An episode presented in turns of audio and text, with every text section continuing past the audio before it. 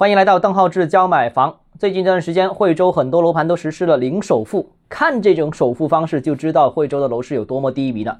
以前零首付都是骗银行贷款的，现在零首付是变相降价。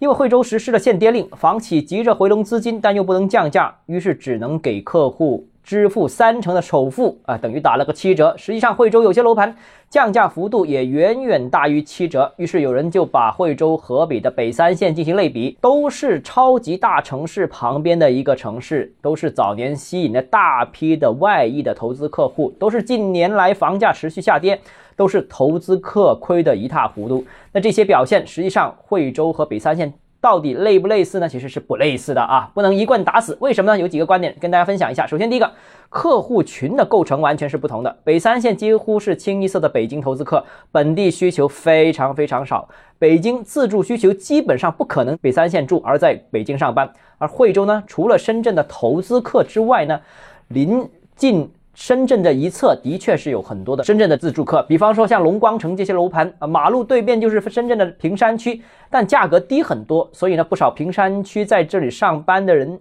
呃，在也选择在这个惠州临近深圳这一侧置业，还有惠州很多北方来避寒的候鸟，这个是自从海南全域限购之后所导致到的客户流向惠州这个区域啊，每年都过来住个几个月啊，所以呢，惠州北方客占比是非常多的，而北三线基本上没有这种旅游度假客，这个也是属于刚需啊，只不过不是每天住而已，是每年住几个月而已。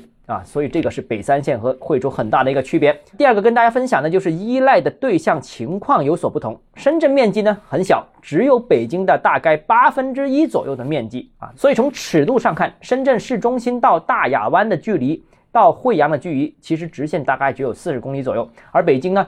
从市中心到北三线，基本上要五十多公里啊，距离多了十几公里。而深圳直线距离五十多公里外的是哪些地方呢？是大亚湾的东部，当然那个地方也是市场一片惨淡。市中心的这个辐射半径也直接影响到这个市场的发展前景。大家也可以把这个思路。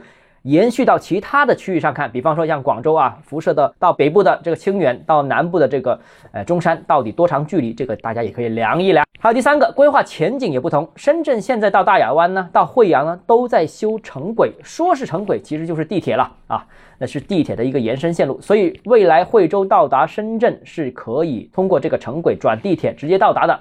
而这个北三线呢，地地铁线路只是在规划当中，现在在修建当中的进度也是非常缓慢的，所以不可同日而语啊。而且未来这个惠阳也好，大亚湾也好，到达深圳主城区的时间也是可控的，所以未来至少地铁沿线上面的物业可以成为这个。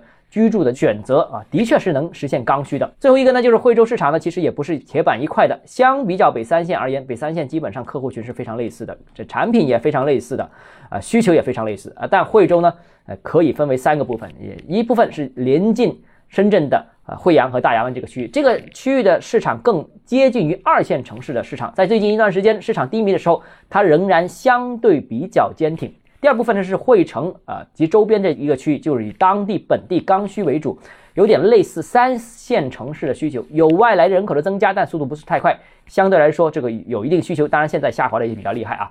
第三个呢，就是惠州北部这个区域，像什么龙门的这一带，以旅游度假为主的这些区域，片区的市场特征更接近四线城市。所以一个惠州啊，基本上是二三四线城市的特征都具备。所以呃，跟北三线这个差别非常非常巨大，那是一个完完全全的大城市周边的纯粹投资区域。所以惠州市场应该分别区别进行。